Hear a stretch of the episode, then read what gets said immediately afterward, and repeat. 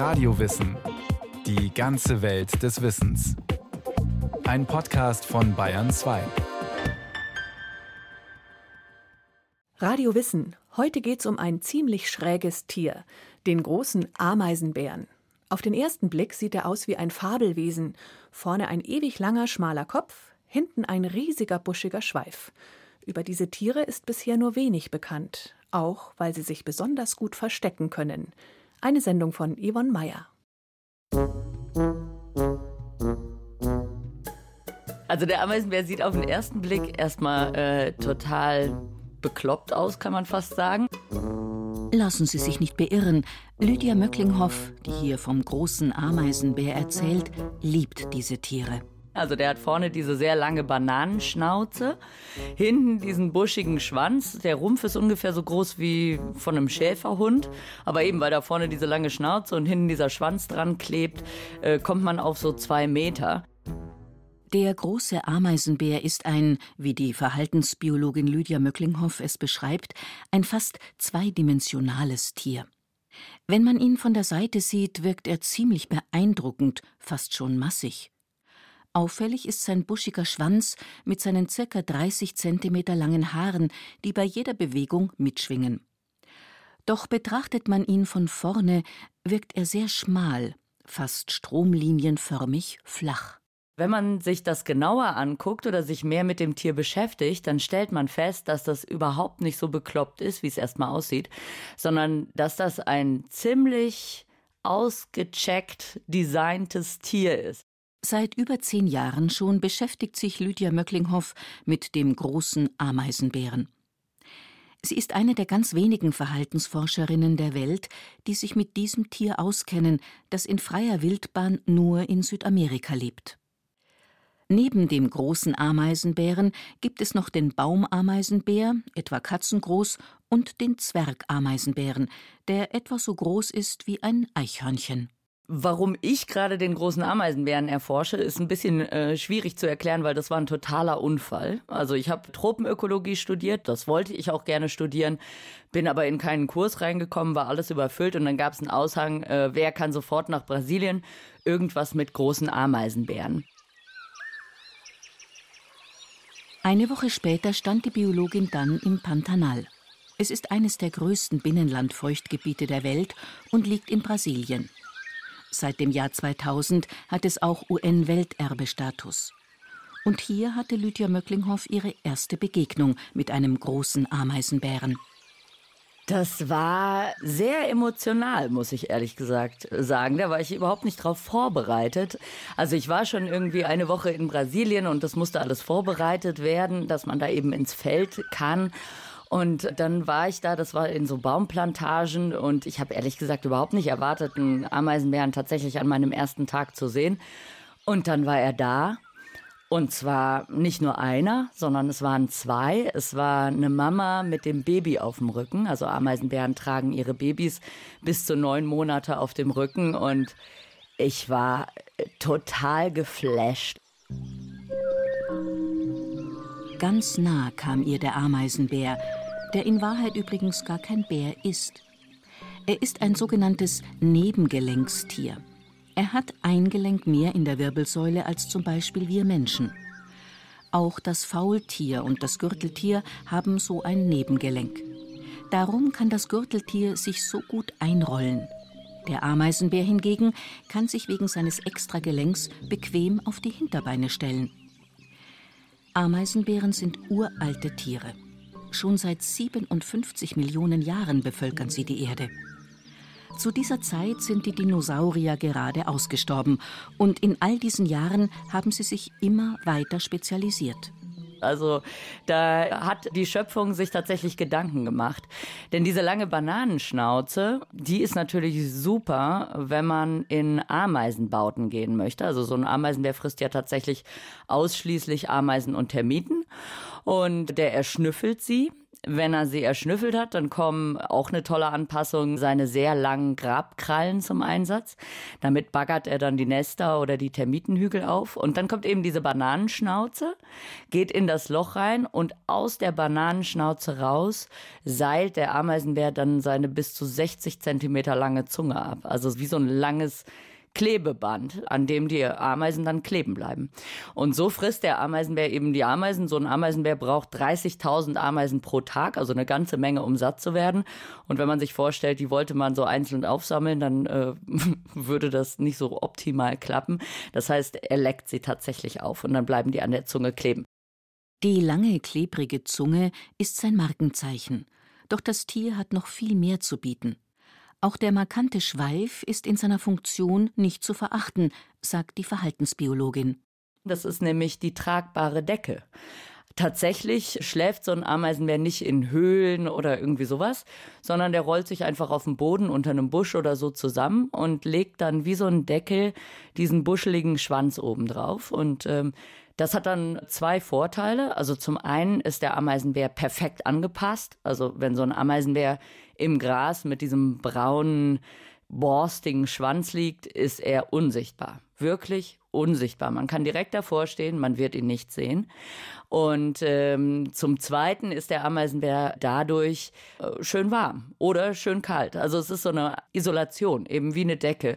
Das heißt, wenn es sehr heiß ist, dann schützt sie ihn vor diesen sehr heißen Temperaturen und wenn es sehr kalt ist, dann wärmt sie ihn ein bisschen. Wenn man den Ameisenbären an sich vorbeigehen sieht, ob im Pantanal oder im Zoo, könnte man meinen, der Schwanz ist dennoch etwas unhandlich mit den langen Haaren im Regenwald. Das muss doch stören, oder? Der Ameisenbär nutzt die Krallen aber auch, und das ist jetzt kein Witz, äh, um sein Fell zu kämmen. Also Ameisenbären sind sehr pingelig äh, mit ihrem Fell, also vor allem mit diesem sehr langen Schwanzhaar. Das kann bis zu 30 Zentimeter lang werden, also wirklich lang. Die Ameisenbären, wenn die zum Beispiel baden gehen, dann breiten die manchmal ihren Schwanz so vor sich aus und kämmen den dann so ganz gewissenhaft mit ihren Krallen durch. Und das ist natürlich irgendwie logisch, denn äh, wäre der Schwanz verheddert und man stellt sich vor, der Ameisenbär versucht, durch so einen dichten Wald zu gehen, dann würde er natürlich sich die ganze Zeit an irgendwelchen Ästen festhängen oder so. Das heißt, es macht Sinn, dass diese langen Krallen tatsächlich auch so ein Kamm sind für den Ameisenbären. Das heißt, der Ameisenbär möchte gerne schönes Haar haben. Ein Schäferhund großes Tier mit schlankem Kopf und schön gekämmtem Schweif, perfekt angepasst an seine Umgebung. Doch leider hat diese besondere Körperform auch Nachteile, und zwar ausgerechnet für sein Gehirn. Also sie haben ein sehr kleines Gehirn. Ich sage immer Erbsenhirn, das ist aber gemein. Also es ist zumindest so walnussgroß. Trotzdem müssen sie mit ihrer Gehirnkapazität haushalten. Das heißt, in der Praxis sieht das so aus, der Ameisenberg kann sich immer sehr gut auf eine Sache konzentrieren. Und den Rest blendet er komplett aus. Also Monotasking äh, macht er. Und das macht er tatsächlich sehr gut, wenn der dann Ameisen frisst. Denn darum kann man sich dann auch ganz gut ranpirschen, weil dann frisst er Ameisen und macht sonst nichts. Und zwar, wie gesagt, 30.000 Stück von ihnen pro Tag. Und der Ameisenbär ist offensichtlich sogar Feinschmecker. Der Ameisenbär frisst bei mir im Studiengebiet, äh, also da im Pantanal in Brasilien, bevorzugt Feuerameisen. Und das sind fiese Viecher. Also die heißen auf Portugiesisch Lava Pé, also wasch die Füße, weil wenn man in so ein Nest tritt, äh, dann kommen die alle raus, als gäbe es keinen Morgen mehr und überschwemmen einem die Füße und äh, stechen. Und diese Stiche sind tatsächlich echt nicht schön. Also da hat man auch lange Spaß mit. Und der Ameisenbär frisst diese Ameisen am allerliebsten und man sieht, dass es unangenehm ist. Also von weitem weiß ich immer schon, wenn er Feuerameisen frisst, weil dann trippelt er so hin und her und versucht versucht die immer so mit seinen Krallen, also noch eine Sache, für die sie ihre Krallen nutzen, versucht die so mit den Krallen von der Schnauze zu streifen irgendwie. Also es ist unangenehm. Er steht aber trotzdem total drauf. Also ich weiß nicht, ob das irgendwie die extra scharfe Currywurst ist oder so, aber irgendwie scheinen sie damit äh, tatsächlich zurechtzukommen. Im Zoo frisst so ein Ameisenbär auch gerne mal ein Ei, ein Küken oder eine Avocado. Wichtig, Weich muss die Nahrung sein, denn der Ameisenbär hat keine Zähne.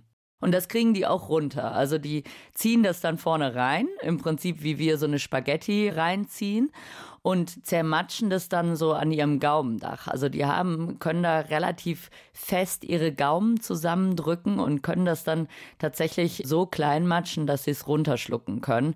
Aber klar, theoretisch lässt sich natürlich sehr viel einfacher solche kleinen Krabbeltiere fressen und sind vermutlich auch um einiges leichter verdaulich. Den großen Ameisenbären kann man gut im Zoo halten. Auch im Münchner Zoo Hellerbrunn gibt es ein Exemplar, Xippe. Ein Weibchen, geboren im Jahr 1996, also schon eine alte Dame. Einer ihrer Betreuer, Erwin Rücklinger. Und der blickt stolz durch das Fenster in ihr Gehege hinein. Dort dreht sie kleine Runden. Am Glasfenster sieht man Reste des klebrigen Speichels. Hier im Zoo kann sie natürlich keine Ameisen selber suchen. Sie bekommt einen speziellen Eiweißbrei oder auch Joghurt. Serviert entweder in einer kleinen Schüssel oder in einer besonderen Vorrichtung, einem kleinen Futterlabyrinth.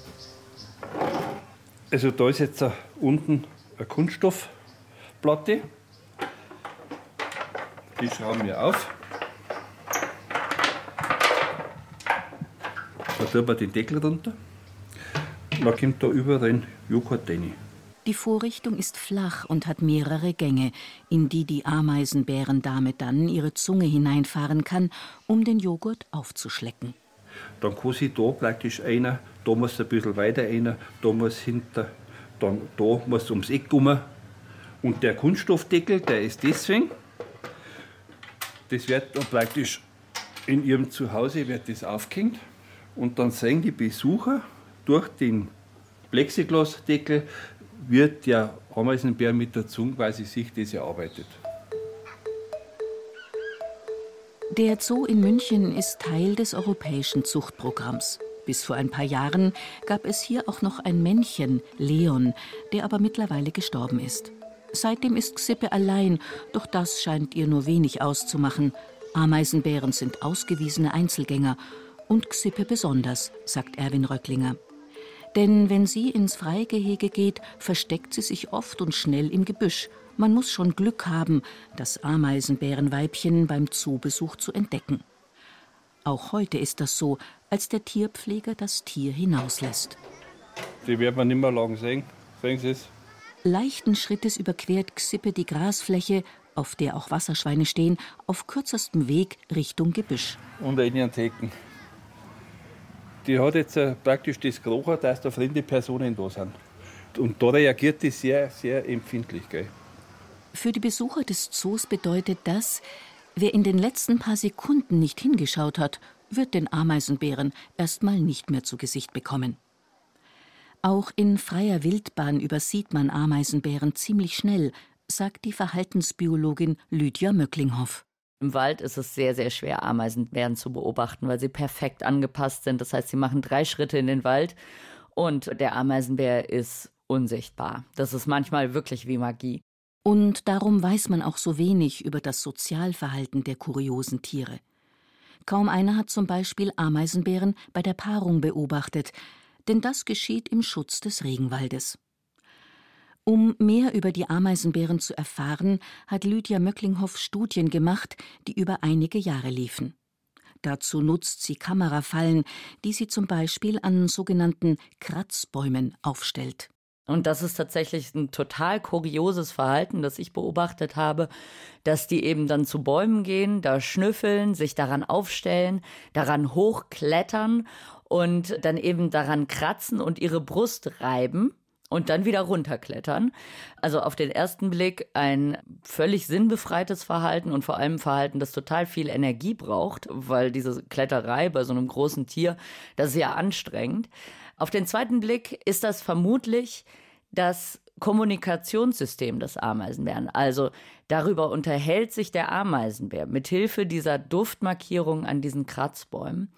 Bisher war nicht bekannt, dass sich Ameisenbären unterhalten. Also es sind ja Einzelgänger. Aber auch Einzelgänger müssen sich natürlich unterhalten. Und dabei geht es wahrscheinlich um Hierarchien zwischen den Nachbarn im Regenwald. Also so von wegen, ich bin der stärkste Ameisenbär, sollten wir uns doch mal über den Weg laufen. Dann rennst du bitte weg und ich darf hier schön bei meinen Ameisen bleiben, sowas in der Art. Und diese Nachbarschaften verteidigen sie möglicherweise auch gegen andere Ameisenbären. Lydia Möcklinghoff konnte auch erstmals zeigen, dass die Ameisenbären stabile Streifgebiete haben, je nach Region zwischen 6 und 90 Quadratkilometer groß und dass diese sich auch überlappen mit den Streifgebieten anderer Ameisenbären. Bis zu sechs Streifgebiete am selben Ort konnte die Verhaltensbiologin schon finden, und die bleiben über Jahre stabil. Meistens gehen sich die Tiere aus dem Weg, doch wenn sie sich treffen, kann das auch mal blutig enden, vor allem bei den Männchen. Denn die drei mächtigen Vorderfußkrallen sind eine gefährliche Waffe. Wenn man sich so einen Ameisenbären genauer ansieht, fällt auch seine besondere Feldzeichnung auf. Die Vorderbeine zum Beispiel sind hellgrau bis weiß mit einem dunklen Fleck kurz über der Vorderpfote. Das helle Fell zieht sich vom Vorderlauf schräg nach hinten bis hinauf zum Rücken. Und vom Brustbein angehend ist der Ameisenbär schwarz und wie eine dreieckige Fahne oder ein Wimpel zieht sich diese Färbung über die Schulter ebenfalls hinauf zum Rücken. Darüber ein dünner weißer Streifen. Wozu ist diese Feldzeichnung gut? Lydia Möcklinghoff? Da weiß man, dass die der Tarnung des Babys dient. Also das Baby liegt dann oben auf der Mama drauf und im Optimalfall das klappt tatsächlich nicht immer, also meistens verrutscht das Baby, aber eigentlich im Optimalfall liegt es dann so auf der Mutter, dass äh, eben diese schwarze Spitze mit der schwarzen Spitze der Mutter äh, so eins wird und dadurch verschwimmen dann die Konturen des Babys. Und für das Baby können zum Beispiel Harpien oder auch andere Räuber gefährlich sein und dann ist natürlich gut, wenn es unsichtbar wird. Harpyen sind die größten und stärksten Greifvögel der Welt und leben ausschließlich in Mittel- und Südamerika. Direkt nach der Geburt klettern die bis zu eineinhalb Kilo schweren Ameisenbärenjungen schon auf den Rücken der Mutter. Sie trägt den Nachwuchs bis zu einem Jahr lang mit sich herum. Dort ist er am sichersten, denn erstens ist er getarnt und zweitens ist die Ameisenbärin mobil. Gesäugt wird das Junge bis zu einem Jahr, gut geschützt unter dem Schweif der Mutter, den sie über das Junge legt und so versteckt. Ab dem dritten Lebensmonat beginnen die Jungtiere auch feste Nahrung zu sich zu nehmen und innerhalb eines Jahres wiegen sie bis zu sechs Kilogramm. Mit zwei bis vier Jahren werden Ameisenbären geschlechtsreif. Ameisenbären haben in freier Natur überraschenderweise wenige Feinde. Grundsätzlich können ihnen die südamerikanischen Großkatzen, der Jaguar und der Puma gefährlich werden, doch häufig passiert das wohl nicht, sagt Lydia Möcklinghoff. Einerseits können seine großen Krallen auch Jaguar und Puma gefährlich werden und andererseits Tatsächlich ist auch nicht so irre viel am Ameisenbär dran. Also der sieht zwar groß aus, aber das ist doch ziemlich viel Haar. Das heißt, für den Jaguar ist das dann vielleicht so ein bisschen, als würde er einen Wattebausch beißen. So stelle ich mir das dann immer vor. Und dann halt noch einen wehrhaften Wattebausch. Und er schmeckt auch nicht so gut. Sein Fleisch ist bitter. Gerade im brasilianischen Pantanal, wo Lydia Möcklinghoff forscht, sind darum Wasserschweine die bevorzugte Beute von Puma und Jaguar. Dennoch geht es dem großen Ameisenbären nicht gut. Er steht mittlerweile auf der roten Liste als gefährdet, gemeinsam mit seinen Verwandten, den Bergameisenbären und den Zwergameisenbären. In Argentinien und Uruguay ist der große Ameisenbär sogar schon ausgestorben. Ein Hauptgrund ist der Straßenverkehr. Ich habe ja schon gesagt, die hellste Kerze auf der Torte sind die jetzt nicht so. Und wenn die denken, sie hätten irgendwas gehört, also Beispiel Ameisenbär läuft gerade über die Straße und denkt, er hätte ein Auto gehört, ist eine Strategie, wie angenagelt stehen zu bleiben. Und das ist natürlich denkbar ungünstig, wenn man im Straßengeschehen teilnimmt. Äh, das heißt, die werden tatsächlich sehr oft überfahren. Und der zweite Punkt hängt damit zusammen. Ihr Lebensraum wird zerstört. Also Ameisenbären brauchen verschiedene Lebensräume nebeneinander. Sie brauchen Wald, sie brauchen offene Flächen. Und äh, wenn das nicht mehr gegeben ist, dann gibt es auch keinen Ameisenbären mehr. Doch wie kann man die Tiere schützen? Lydia Möcklinghoff? Ich sehe es jetzt nicht so, dass wir die Welt in ein einziges Schutzgebiet verwandeln sollten. Das ist nicht möglich, sondern dass wir lernen, die Natur zu nutzen, ohne sie in der Form zu zerstören, wie wir das heute tun. Und äh, das heißt, in Brasilien konkret sehe ich das zum Beispiel im Pantanal. Das ist stellenweise noch eine sehr gut geschützte, unglaublich schöne Wildnis, ein Tierparadies. Und gleichzeitig ist es zu 98 Prozent in Privatbesitz und wird mit Rinderzucht bewirtschaftet. Aber eben mit so einer traditionellen Form der Rinderzucht, die sehr gut mit den Wildtieren zusammen funktioniert, hat, muss man leider sagen, denn sie geht immer mehr verloren. Doch um die Ameisenbären langfristig zu retten, muss noch viel mehr über sie geforscht werden. Wenn wir nicht wissen, was für einen Lebensraum sie wirklich brauchen, ist es auch schwer, ihn so zu gestalten, dass sie darin überleben. Es ist noch nicht einmal richtig geklärt, wie alt der große Ameisenbär in freier Wildbahn genau werden kann. Erst seit wenigen Jahren wird in Brasilien auch zum Baum- und zum Zwergameisenbären geforscht. Dort haben sich Forscherinnen und Forscher zusammengeschlossen, um die Tiere vor allem genetisch zu untersuchen, mit überraschenden Ergebnissen. Die konnten jetzt herausfinden, dass es eben nicht nur eine Art von Zwergameisenbären gibt, sondern sieben Stück und das kam erst in den letzten zwei Jahren raus. Also das ist ganz heiße, neue und unglaublich wichtige Ameisenbärenforschung, weil äh, bisher hat man gedacht, na ja, es gibt eine Art, äh, die ist zwar super bedroht im atlantischen Regenwald zum Beispiel, aber es gibt ja noch genügend im Amazonas-Regenwald. Jetzt weiß man, nee, nee, im atlantischen Regenwald, das ist eine ganz eigene Art, die natürlich hochgradig bedroht ist, während im Amazonas-Regenwald äh, völlig andere Arten noch leben. Und das ist ein gutes Beispiel Beispiel, wie eben Artenschutz ganz eng zusammengeht mit Forschung. Leider ist diese Art von Forschung aufwendig und teuer, ebenso wie die Verhaltensforschung, die Lydia Möcklinghoff betreibt. Doch sie wäre so wichtig, denn wenn man den Ameisenbären, ob in Groß-, Baum- oder Zwergvariante schützen kann, seinen Lebensraum erhält, profitieren davon ja auch andere Tiere, die dort leben. Zoos alleine sind auch keine Lösung, denn bislang ist der große Ameisenbär der einzige Ameisenbär, den man in Gefangenschaft nachzüchten kann.